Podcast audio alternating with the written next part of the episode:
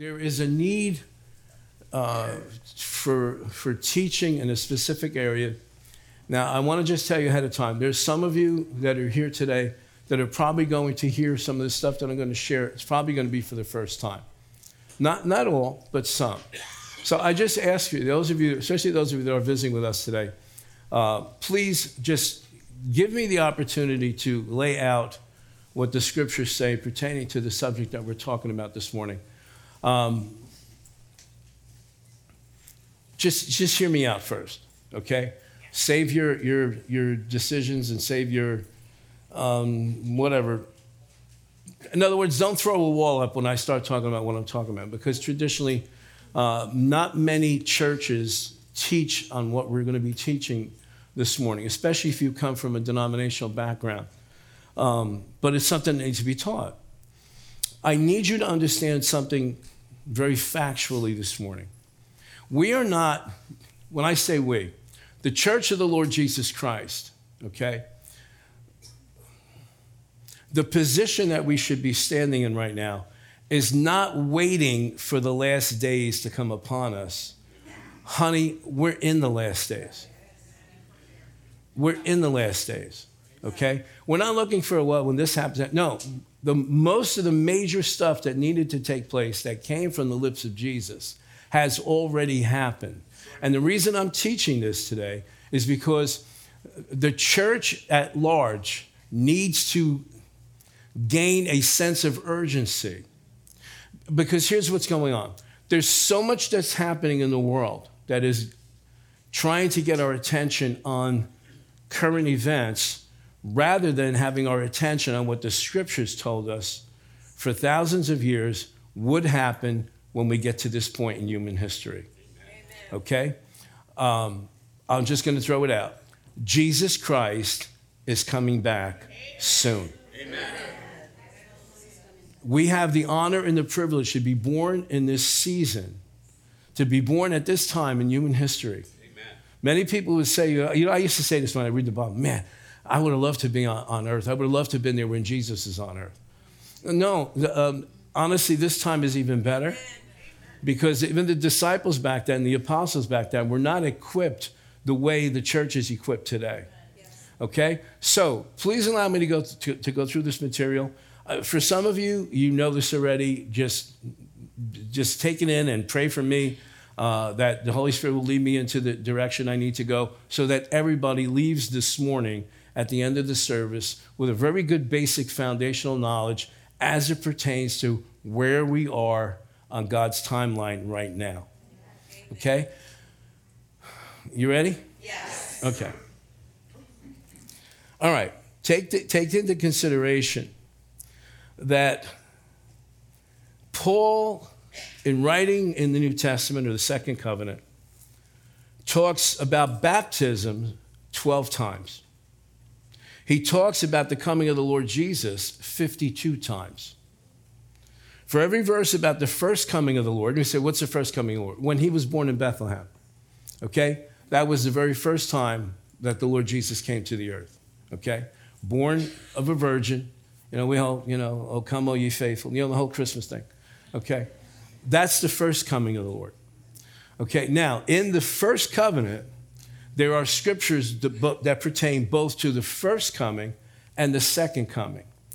And many times people get mixed up with them. But listen, there's way more scriptures pertaining to the second coming than there were for the first coming. Okay? Are you getting that? Yes. All right. I'm just going to keep going here, and you guys jump in anytime you feel like it. So this tells us that this subject of the second coming of Lord Jesus Christ is extremely important. If, if, if fifty-two times, just the Apostle Paul, forget about Peter, forget about John. We're not even talking about them as much as they talked about the second coming. But Paul himself, who wrote two-thirds of the New Testament, refers to the second coming fifty-two times. That's very significant. And some of you are sitting here going, why do I need to learn this? Because the time that we're in right now, God bless you, the time that we're in right now is just like the time that Noah was building the ark. During that time that he was building the ark, okay, he preached a message to get as many people as possible. The ark wasn't built just for animals. The ark was supposed to be built for people. But unfortunately, only eight people responded to Noah's message. The rest of the population of, of the planet that was on, on the earth at that time perished in the flood. And, and many didn't need to, okay? So you, are you getting that? So right now we're in that same time. There is a flood coming. I don't, I don't mean a physical water flood coming. There is a flood of destruction, a flood of evil, a flood of calamity, a flood, and, and you say, you, you're saying to yourself, I'm so glad I came to church this morning. But these are facts, okay? And we need to know where we are. Why? Because here we are in twenty twenty-two. There has never, ever been as many signs confirming the second coming of the Lord Jesus Christ as there are now. And some of you were saying, just like the Apostle Peter said in his letters, that people would mock and say, oh, people have been saying that, that Jesus is coming for hundreds of years. Yeah, but they could not, he couldn't have come until this past century. Okay, listen to me what I'm talking about. All right? I'm trying to, I'm trying not to get ahead of myself, but I find myself, I'm getting ahead of myself. We're going to talk about today two, only two. There's dozens and dozens of signs that are in the first covenant, okay, what we would refer to as the Old Testament, okay? There are dozens and dozens and dozens of signs pointing to this time that we could go through, and maybe in the future we will. I know last summer we did an extensive uh, series of, of uh, videos talking about in detail uh, how we know that Jesus is coming soon. Okay, but I want to focus on two things that Jesus himself said. Two signs, two major signs that cannot be disputed because it is fact. These signs have taken place already. Why is this important? Well, uh, how many of you travel on, on the Parkway or travel on, let's say, uh, Route nine or travel on the Turnpike? Let me see your hands. I didn't give you time. Okay. Do you realize that there are signposts, especially on the Garden State Parkway? Yes. Okay. What do those signposts exist for? They tell you where you are on the map. That if, God forbid, your car breaks down, you tell them, I'm at milepost. Now, how many of us know that there's signs? Like if you're heading, and you, let's say you've never taken a trip to Cape May. Okay, let's pick something local. And you get on the Parkway, you jump on the Parkway, you're going to head south. Amen? If you want to get to Cape May, you're going to head south. Okay. Now, now you've never been there before. You're wondering. You have. You didn't put your G P S in. You're wondering. Now, now, once you get to past Tom's River, Forked River, you may start seeing what? Signs. Signs telling you how, where is the next exit or where the next town is, and you know, you're starting to get. Now, once you get into like Atlantic County, you're going to start seeing signs that actually say Cape May. Okay, those signs are there so that you know how close you're getting to your destination. So you start looking for the exit. Yes or no? Yes. Unless you want to go into Delaware Bay, you start looking for, you know, you got to look for your exit. Okay, that's where we are right now as a church. And that's what, that's why these signs exist in the scriptures to tell us, hey, you're getting close. Amen. Now, factually speaking, anybody that claimed that the Lord Jesus Christ was going to come back before nineteen forty-eight did not know what they were talking about. It would be impossible. It's not. And you've got a couple of major cults that exist today that started because somebody said, Jesus is coming this afternoon, and he did not. He could not. Right. But now, once nineteen forty-eight passed, we start looking for the signs. So what, what happened in nineteen forty-eight? Some of us weren't even born yet in nineteen forty-eight, seventy-four years ago. The major sign that Jesus said for the church to look for was the nation of Israel being reestablished as a nation. Amen. In its original land. That took place May the fourteenth, nineteen forty-eight. It's a fact. You cannot dispute it. Israel, once again, is a nation in its own land and revived a language that was dead for hundreds and hundreds of years. Okay? You listening? Yes.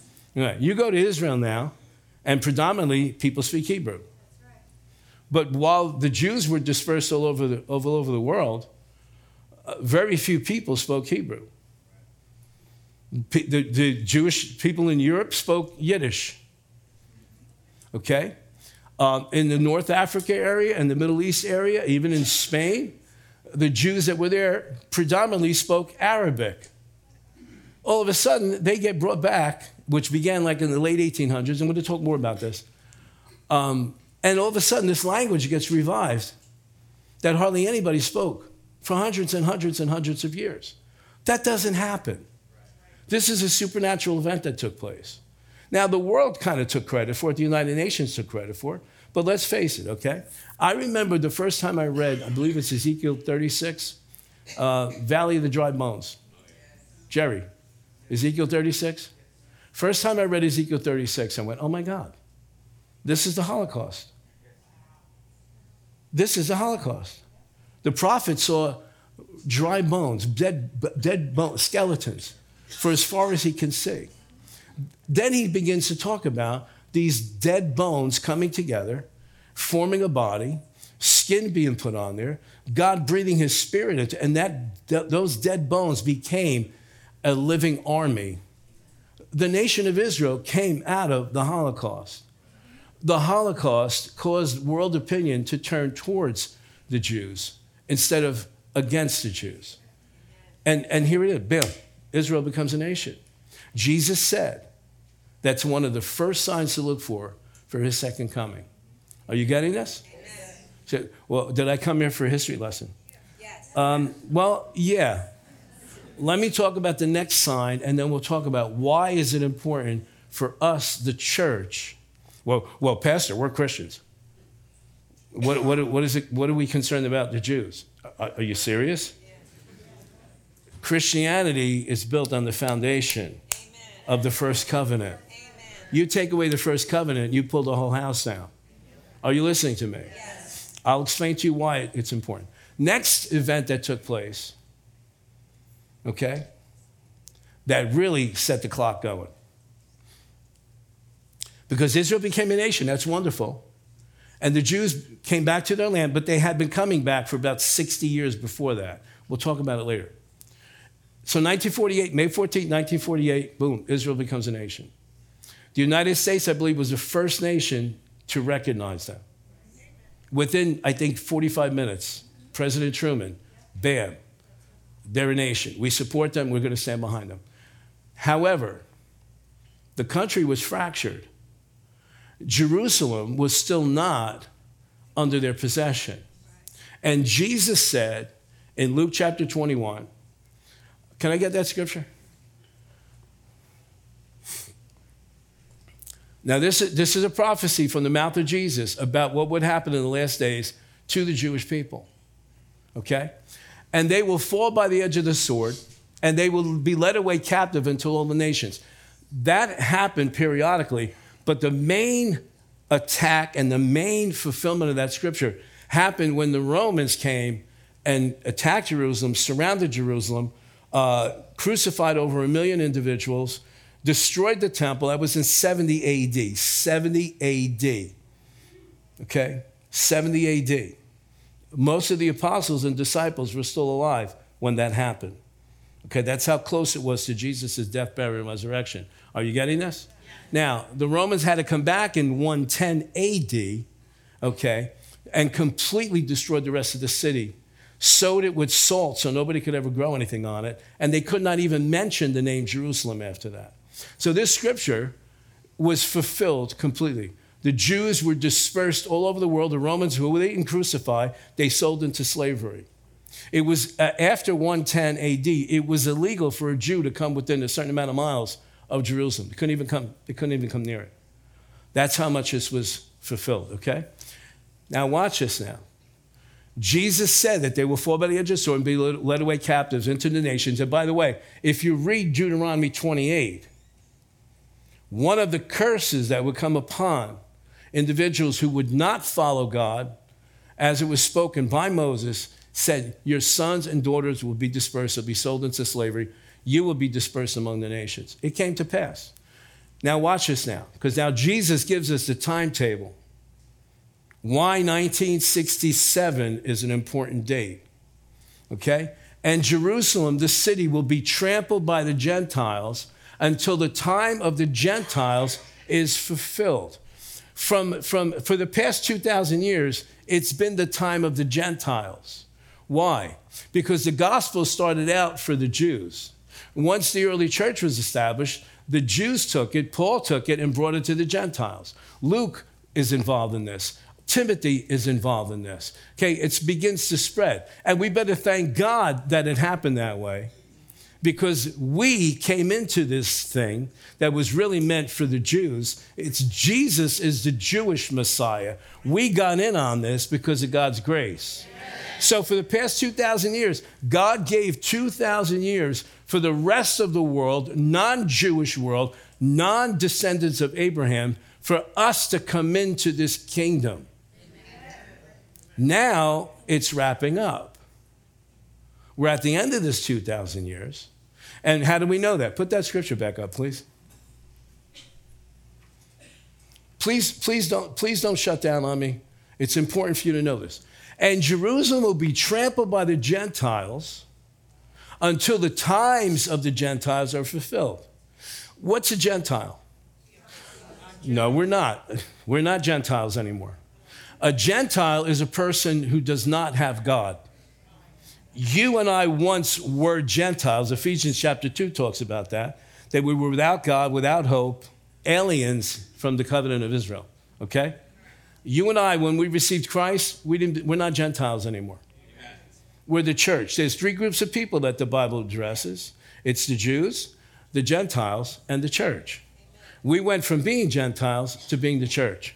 Amen. We're not without God. Although we're non-Jewish, we're not without God. Now, that time had to be fulfilled. Now, watch this now. Jerusalem has been trampled by the Gentiles for the past two thousand years. The Romans came and destroyed it. After the Romans, a couple of hundred years later, the Persians came and destroyed it. After the Persians came the Muslims, because then Muhammad comes on the scene, they took over the area. After, after a couple of different dynasties of Muslims, then the Turks, the Ottoman Empire came and controlled it for five hundred years. In between that, you had the Crusaders who came, again, Gentiles, people without God, because if they were with God, they wouldn't have slaughtered everybody the way they did, okay? They're there. Then the Ottoman Empire gets defeated and the British take over. Okay, they're semi-good guys, but they're still Gentiles. Okay, you listening? Yes. And then nineteen forty-eight comes, and Israel becomes a nation. However, Jerusalem is still being trampled. At this time, the Jordanians came and took over the main parts of Jerusalem. Are you getting this? So for two thousand years, it's trampled by Gentiles. And then June of nineteen sixty-seven comes. And, and the clock went click. Jerusalem was recaptured by Israeli soldiers and brought together, unified again. And now, just a couple of years ago, it was declared to be the capital of Israel. That scripture has been fulfilled. And Jesus said, when you see these things come to pass, start looking up. Did you get this? Yes. Hallelujah. Now, why are these dates important to us? Can I take a little sip first? Yes. Don't, don't disconnect. I'll do it as quick as I can. I get excited about this stuff and my throat gets dry. Listen. Listen. Every time something happens in Israel, it triggers something in the church. Yes. Back in the late eighteen hundreds, eighteen eighties, eighteen nineties, this movement started in Europe called Zionism. And their idea is we've got to get back to Israel. And so many, many Jews, many Jewish families left Europe, took their stuff, and began to settle in Israel. So by the early nineteen hundreds, people are flooding from Russia, from Europe, from other places in the Middle East, and they're starting to resettle in Israel. They're forming these little communities. You may have heard it referred to as kibbutzes, okay? Little colonies, little settlements, so that they could start to re uh, establish themselves in the land. Say, what is that big deal? Okay, well, early nineteen hundred, the Jews start to resettle Israel. Can anybody tell me what happened in nineteen oh six in Los Angeles, California? Azusa Street Revival. How many of you have not, be totally honest, this is not, you know, you're not going to get graded on this. How many of you have never heard of Azusa Street? Let me see your hands, please. It's important for me. Okay. How many of you have heard? Okay, so it's kind of fifty-fifty. Real quick. Back in the late eighteen hundreds, a group of individuals out of the Methodist Church started to realize, how come we're not experiencing everything that the Bible tell, talks about, specifically in the book of Acts? How come this baptism of the Holy Spirit that's mentioned in Acts chapter one, Acts chapter two, how come we're not? And so out of the Methodist movement and a couple of other Protestant denominations came this movement that was called the Holiness Movement. And people began to fast, and people began to pray, and people began to come together and study the Word of God so that they could experience once again what the original apostles had experienced on the day of Pentecost. Okay? Well, in a small city, a small town in Kansas, on New Year's Eve, when it turned nineteen hundred, a group of students in a Bible school had come together to kind of like pray in the new year. And the baptism of the Holy Spirit came upon them, and they began to speak in other tongues, just like the apostles did on the day of Pentecost, nineteen hundred. nineteen oh six now, a, a, a African-American man, blind in one eye, had been studying at a Bible school in Texas, left Texas, went to Los Angeles, rented a house, and began to have Bible study in his house. And the same thing happened. The Holy Spirit fell on, when I say fell, just like on the day of Pentecost, the Holy Spirit came upon these individuals that were pretty much in his house, and they moved to the front porch. When the front porch became too small, they rented a horse stable in Los Angeles on Azusa Street. Amen. And the Holy Spirit exploded in that place. And hundreds of thousands of people came from all over the world. There's no flights. Very difficult. People had to get on boats to come. People came from South America. People came from Europe. People, the, Australia was majorly impacted by people that came to Azusa Street, got baptized in the Holy Spirit, went back to Australia, and, and Australia became a major, major force. Central America, the United States, people came from all over the United States. In fact, every Pentecostal denomination that exists today came out and formed as a result of somebody who was influenced in that revival that took place on Azusa Street. Assemblies of God, Church of God in Christ, United Pentecostal Church, full gospel, full, excuse me, Four Square denomination. Every Pentecostal denomination came out of Azusa Street. Now, let me just tell you this. If there's a new church that gets started someplace in the world, ninety percent of the times, it's going to be a Pentecostal church. What does that mean, Pastor? A Pentecostal church is, a, or a Pentecostal group of individuals, are individuals that believe that the gifts of the Spirit, the miraculous power of God, the baptism of the Holy Spirit, the ability to pick up that spiritual prayer language is just as much alive today as it was two thousand years ago when the disciples got hit with it. You are sitting in the result of the Pentecostal movement. Okay? Now, nineteen oh six, Israel's beginning. People are beginning to come back to Israel. Azusa Street revival breaks out. nineteen forty-eight, Israel becomes a nation. And here in the United States, a healing revival broke out. I had the privilege and the honor to sit at the feet of, the, of one of the individuals that was involved in that back in the nineteen forties. And Brother Kenneth Hagin would tell us the easiest thing in the world from nineteen forty-eight to nineteen fifty-eight, for ten years it lasted, The easiest thing in the world was to get people healed. He said it was like electricity in the air. Healing was in the air. All you had to do was lay hands on somebody, pray for somebody, bam.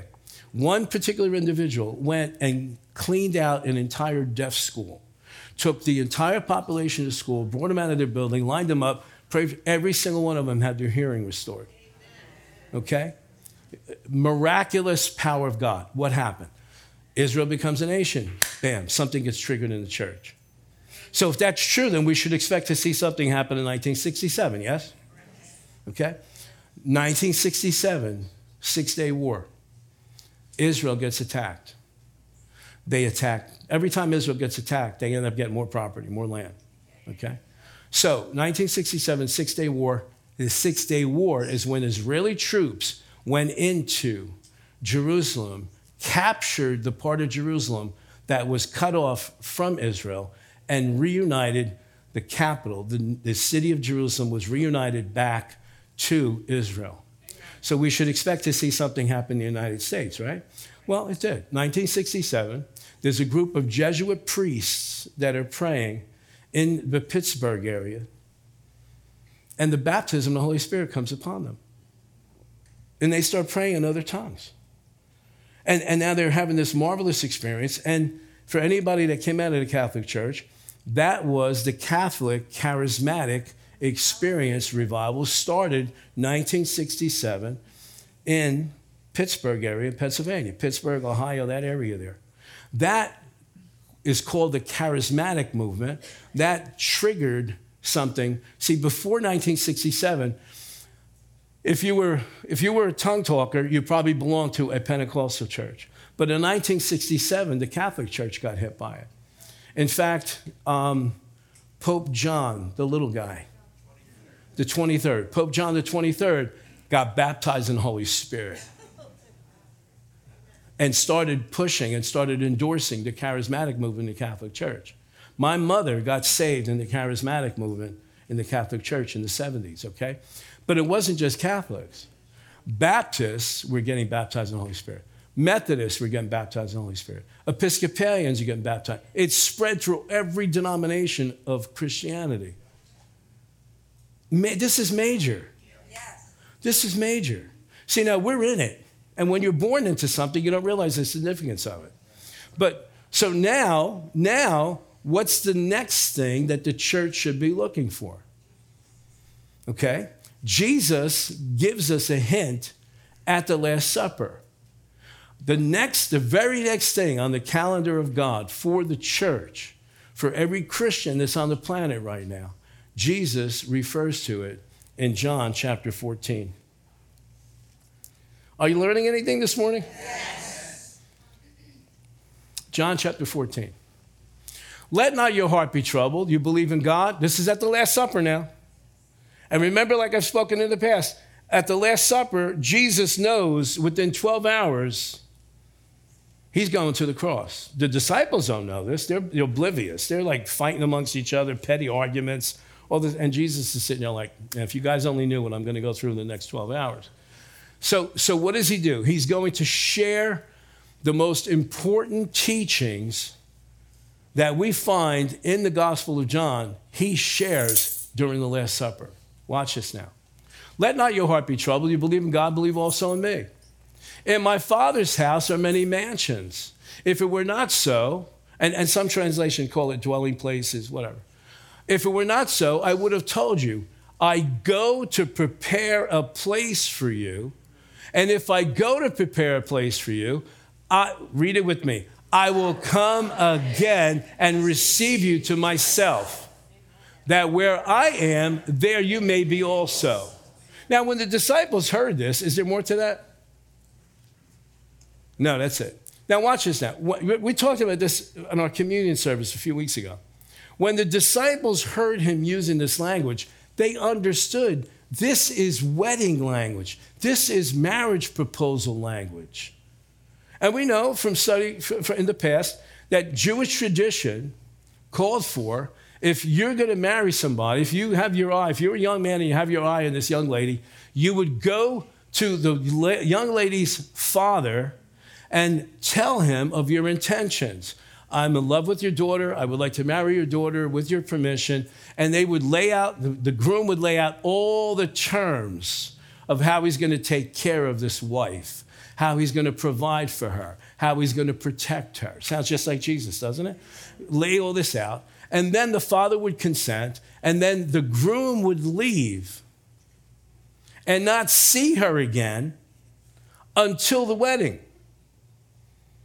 He goes back to his house, and his father, together with the son, build this extension on their house so that when that room and that little apartment or whatever you want to call it is ready, then the groom goes, gets his wife, and brings her back to the place where they're going to start their life together. Yes. You getting this? Yes. So let me see how I'm going to do this. The next event on God's calendar, and you could you, people say, well, you never know what God's going to do. That's not true, because if you look at what God's done in the past, you can tell what God's going to do in the future. Yes. He changes not. Amen? So watch this now. The next event on the calendar is the taking away of the church off of the planet Earth. And this is what I said. Some of you are going to hear this for the first time. Cool your jets. Stop forming opinions on the inside. Let me lay the whole thing out here, because this is factual. What do you mean, Pastor? Let me lay the whole thing out. Now watch this now. Jesus is telling the disciples pretty much, the next time you see me after this whole series of events is when I come back to get the church and take them where I am. Amen. You getting this? Now what? That's called the rapture. Amen. Now, in reality, the next event on the calendar is not the second coming.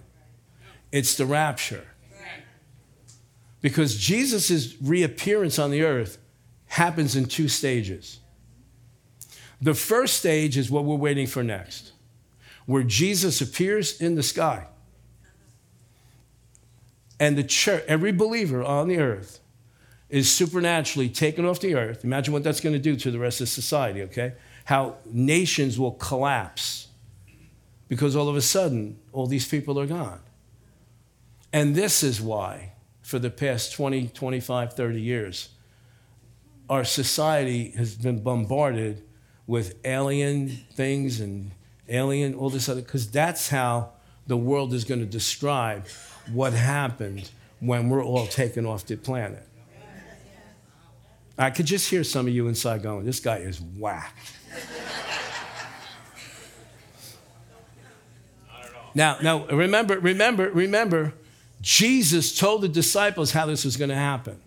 Now, interestingly enough, local to where Jesus and the disciples pretty much grew up, in Nazareth, in Galilee, their tradition of the wedding was a little bit different. You see, in the rest of Israel, Jewish tradition, when the groom comes to the neighborhood where the bride is, there's the shout, because he's got all his friends, all the wedding guests are with him, all the male wedding guests anyway are with him, and there's this trumpet that gets blown. And the bride knows, he's here, he's here, he's here.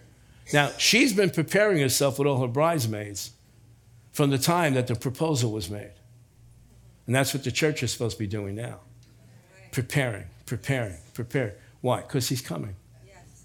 He's coming, okay? Now watch this now. Specific to the Nazareth area in Galilee, their tradition was this. When the bridegroom came, when the groom came, blow the trumpet, shout, the wife is ready.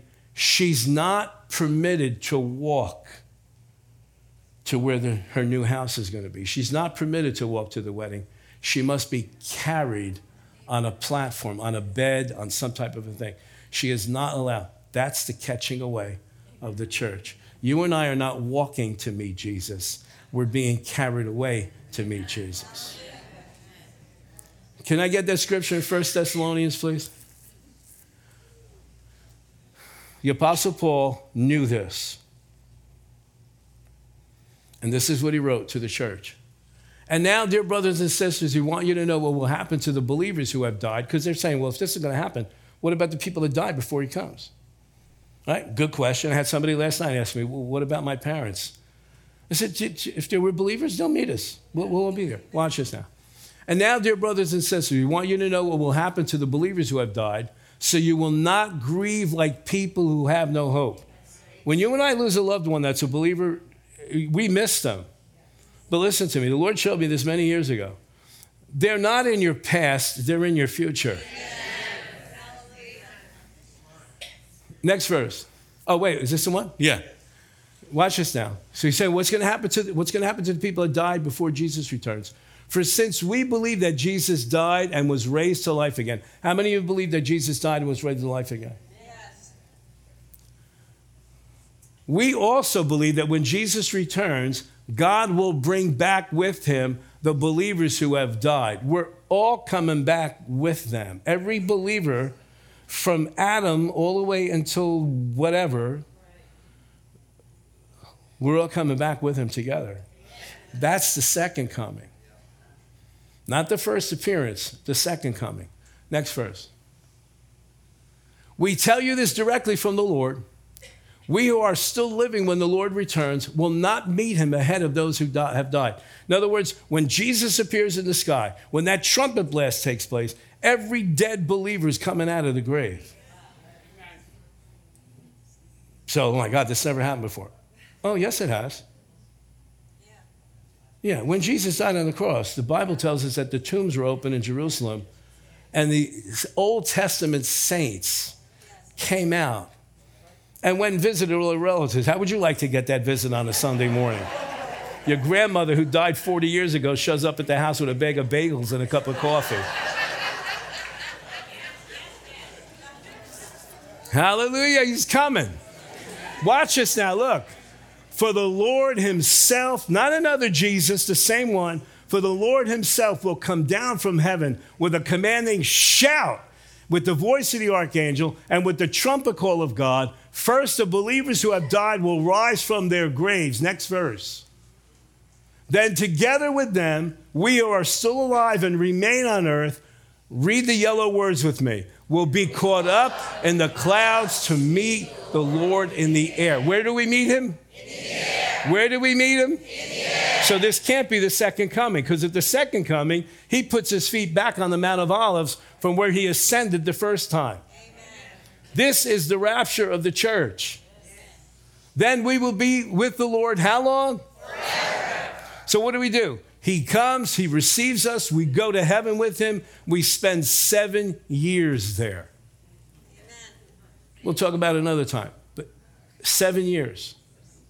And it's interesting because I didn't realize this, because it says when the groom goes back to his house and tells his father, I'm engaged to so-and-so, they begin to build a honeymoon suite, not a permanent residence, a honeymoon suite. Why? Because we're only going to be there seven years. We don't need right now. Those mansions that are talked about is when everything gets wrapped up at the end and we all go into eternity. Are you listening to me? Yes. Jesus was telling them right there at the Last Supper, this is what's going to happen. I'm going to come back for you. And where I am, there you will be also. So now watch this. First Thessalonians chapter four, verse eighteen. So encourage each other with these words. Encourage each other. Not frighten each other to death. Encourage each other. And this brings comfort. The second coming of the Lord Jesus Christ and the taking away of the church was referred to in the early church as the hope of the church, the blessed hope of the church. Well, I don't know, Pastor. Nothing like this has ever happened before. That's the same thing the people said when Noah was building the ark. He said to them, you got to get in here because it's going to rain. They said, what's rain? They said, what do you mean rain? Yeah, flood's coming. What do you mean a flood? Yeah, it's going to rain. What do you mean rain? Water's going to come from the sky. And they went, this guy's crazy. Why? Because up until that point, water never came from the sky. The book of Genesis tells us that God created fountains from the deep that would come up and water the ground. It had never rained before. So when they when he said to them, it's going to rain, water's going to come from the sky, it's going to flood the whole earth, they went, yeah, right. Just like we say, Jesus is coming, he's going to appear in the air, and we're all going to get taken away. Yeah, right. The fact of the matter is, there are many raptures recorded in the scripture. Many taken away. Many people taken away. You got this? Yes. All right, good. Let's go here. Genesis chapter five, verse twenty-four says, and Enoch walked with God, and he was not, for God took him. The Bible says that Enoch walked by faith. He was a spokesman for God to the people of his time, which is a symbol of the church. And Enoch departed the earth before the flood came. He was and was taken away. Hebrews chapter eleven, verse five says this, it was by faith that Enoch was taken up to heaven, the rapture. Without dying, he disappeared because God took him. For before he was taken up, he was known as a person who pleased God. Enoch was taken off the earth alive. Second Kings chapter two. When the Lord was about to take Elijah, the prophet, up to heaven in a whirlwind, Elijah and Elisha were traveling to a place called Gilgal. And listen to the conversation that they had. Second Kings chapter two, verse nine. When they came to the other side, Elijah said to Elisha, tell me what I can do for you before I'm taken away, raptured. And Elisha replied, please let me inherit a double share of your spirit and become your successor. You have asked a difficult thing, Elijah replied. If you see me when I'm taken from you, then you will get your request. But if not, then you won't. Verse eleven. As they were walking along and talking, suddenly a chariot of fire appeared, drawn by horses of fire. It drove between the two men, separating them, and Elijah was carried by a whirlwind into heaven. Elisha saw it and cried out, my father, my father, I see the chariots and the charioteers of Israel. And they disappeared from sight. And Elisha tore his clothes in distress. Elijah was taken off the earth alive. Jesus ascended into heaven in his resurrected body. It was not a spirit that appeared to the disciples, but physically. He had flesh and he had bone. Amen? Say, well, what about blood? No, his blood he left in heaven. His blood he spilled on the cross. Acts chapter one, verse one. In my first book, I told you, Theophilus, about everything Jesus began to do and teach until the day he was taken up to heaven after, after giving the cho- his chosen apostles further instructions through the Holy Spirit.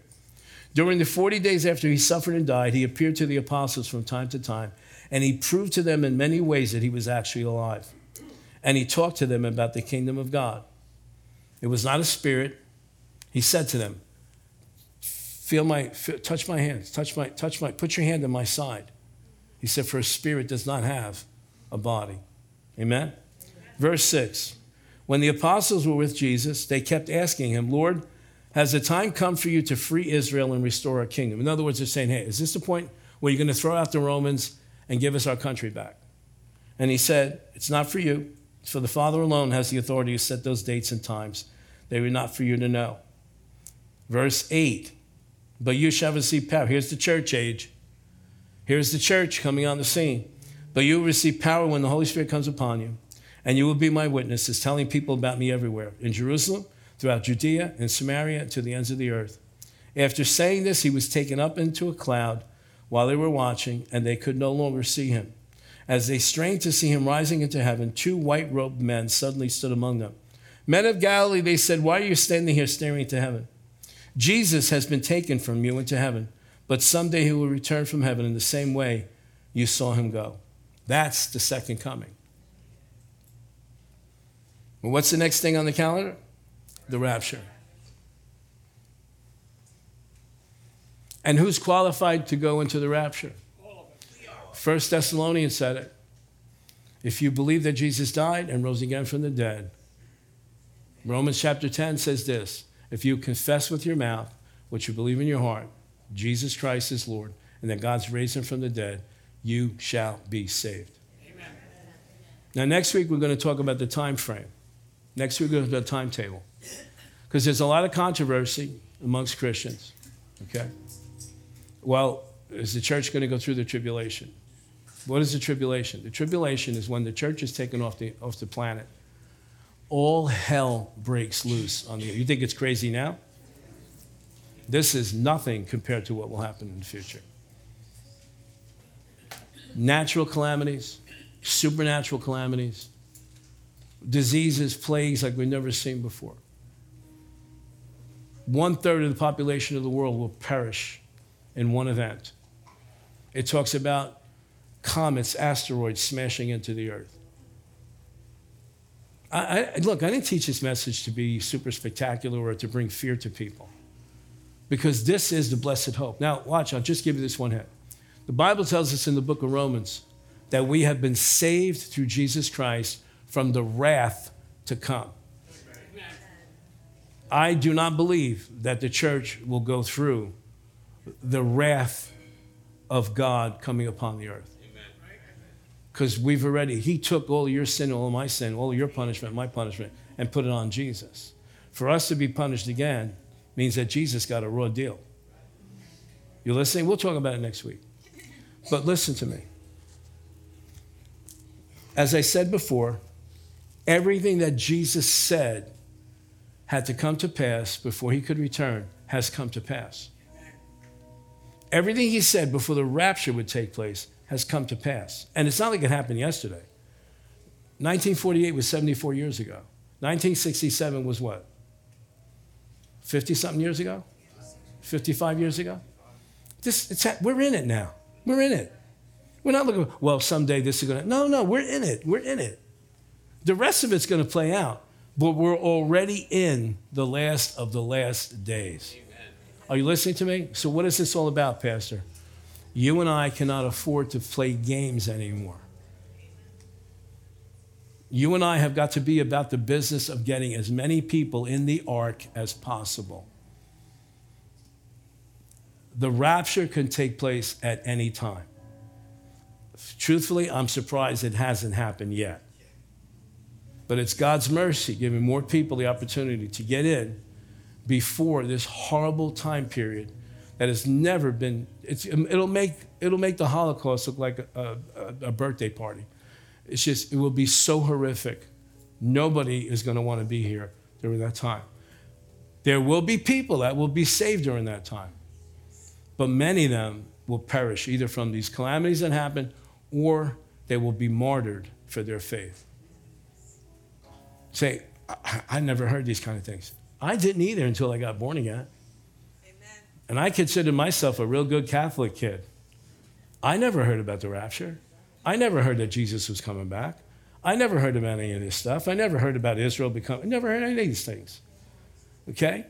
Uh, and I'm not picking on the Catholic Church and saying, I never heard these things. Maybe you did, I don't know.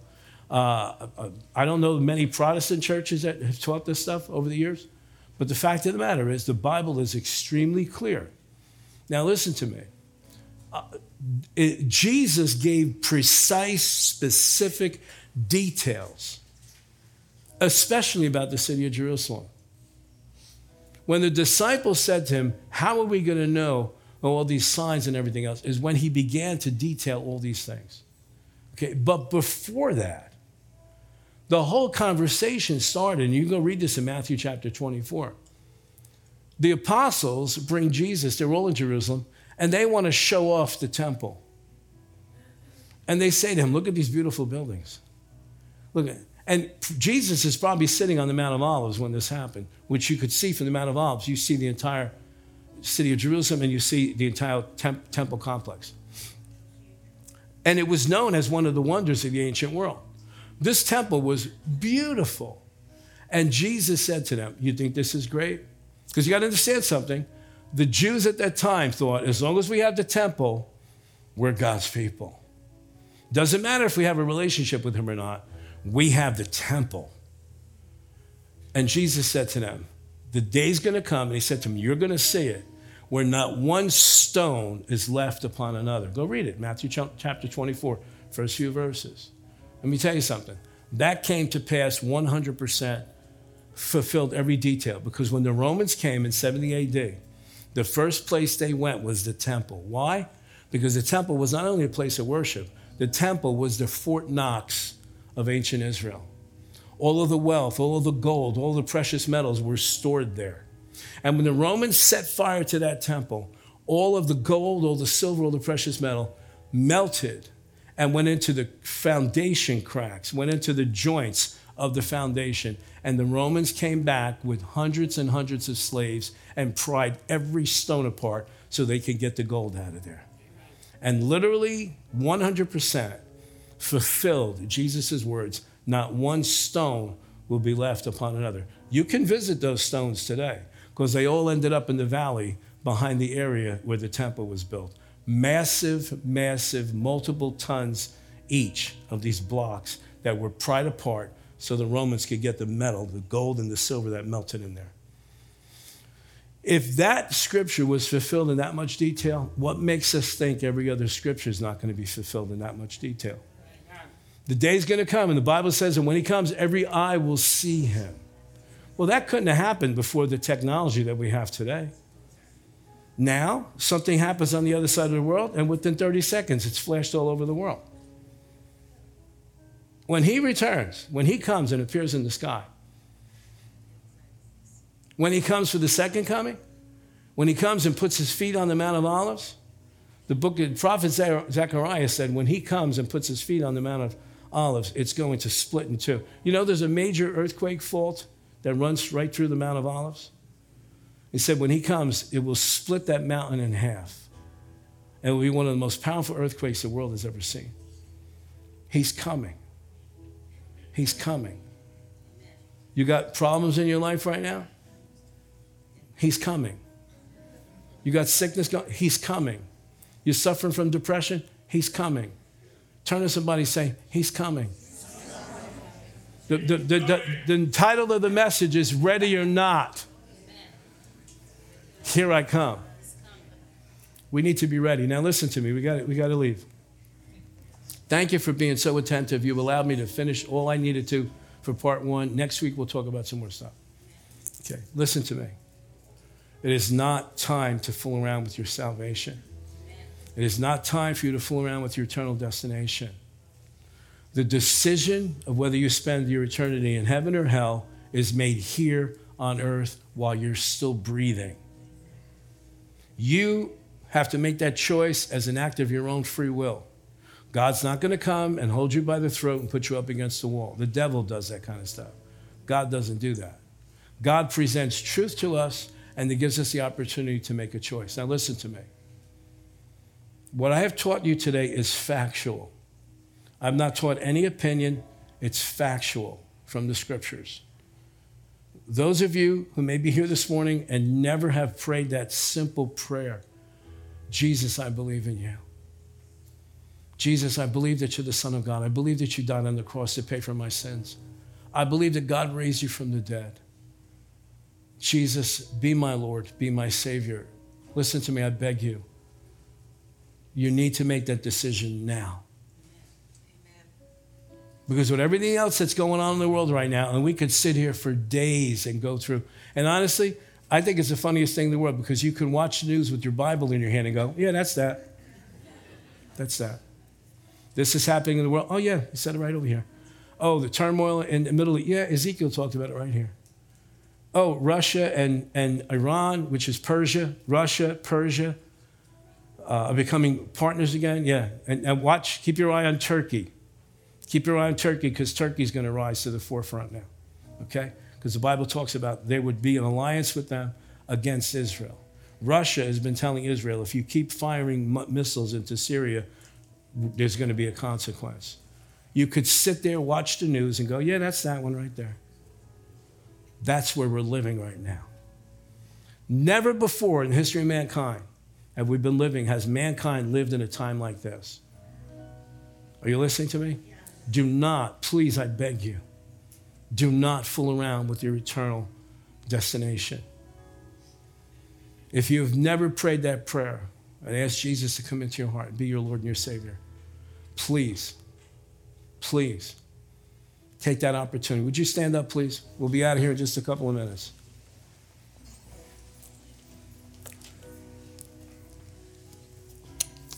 This is life and death.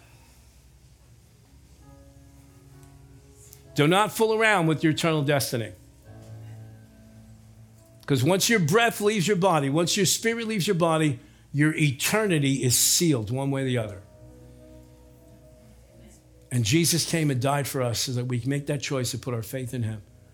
That he would be the sacrifice that covers our sins and removes our sins and cleanses us. When you put your faith in him, you're saved. That's why the term is used, saved. Saved from what? From the hell that's going to come on this earth in the future. And saved from an eternity spent in hell, separated from God. I don't know how else to do this because it's that important. If you have never said that prayer before, and you do, you you want to get you want to make it right with God, you want to know that when I go to bed tonight, I don't worry about if I'm not going to wake up tomorrow morning. I want to I want to have peace. I want to have security. I want to have stability. Right now, right now. If that's you, raise one hand up to God. Say, that's me. Thank you, thank you, thank you. You want to pray that prayer? Raise your hand up right now. Thank you. Who else? Who else? Who else? Please don't fool. Don't let your, oh my God, don't let your pride stop you from spending eternity with God. Because that's all it is, is pride. Anybody else? Raise your hand up before we pray. Let me give you a hint. If your heart's beating out of your chest, it's probably you. If your hands are all clammy, thank you. It's probably you. Anybody else? Hey, look, I don't get a commission on how many people come in. I just want you to spend it. I'm, I'm, I'm, I'm doing this because I know there's others in this room that need to acknowledge that. Please, please do not let your pride send you to hell. Okay, let's pray this prayer together for everybody who raised their hand. And listen, God is merciful. If you didn't raise your hand, pray this prayer. You'll get in. Your passport will get stamped. Amen? Let's pray this prayer together. Father, Father with all my heart, all my heart I, believe I believe that Jesus Christ, that Jesus Christ is the Son of God. Son of God. I, believe I believe he came to this earth, to this earth died, on died on the cross as payment for my sins. I believe you raised him from the dead. I believe, I believe he's alive today. He's alive. And he hears me praying. Hears me praying. So, Jesus, so Jesus, come into my heart. Come into my life. Into my life. Be, my Lord. Be my Lord. Be my Savior. Be my Savior. Thank you for dying in my place. Thank you for, Thank you for washing me you for washing and cleansing me cleansing from all of my sin. All my sins. Thank you for making me a child of God. In Jesus' name, Jesus name. Amen. Amen. Amen. Praise God. Now listen very quickly. Those of you that prayed that prayer for the first time, please, please, I'm begging you. When everybody else is dismissed and leaving here, come up front. I want to put a Bible in your hand. I want to put some other material. This is the beginning of your journey. This isn't the end of it. This is the beginning of your journey. And this is the greatest adventure you're ever going to go on from this point forward. Amen? Amen. If you need prayer for anything else that maybe we didn't cover today, please come up, receive prayer. God bless the rest of you. Go enjoy the rest of the weekend.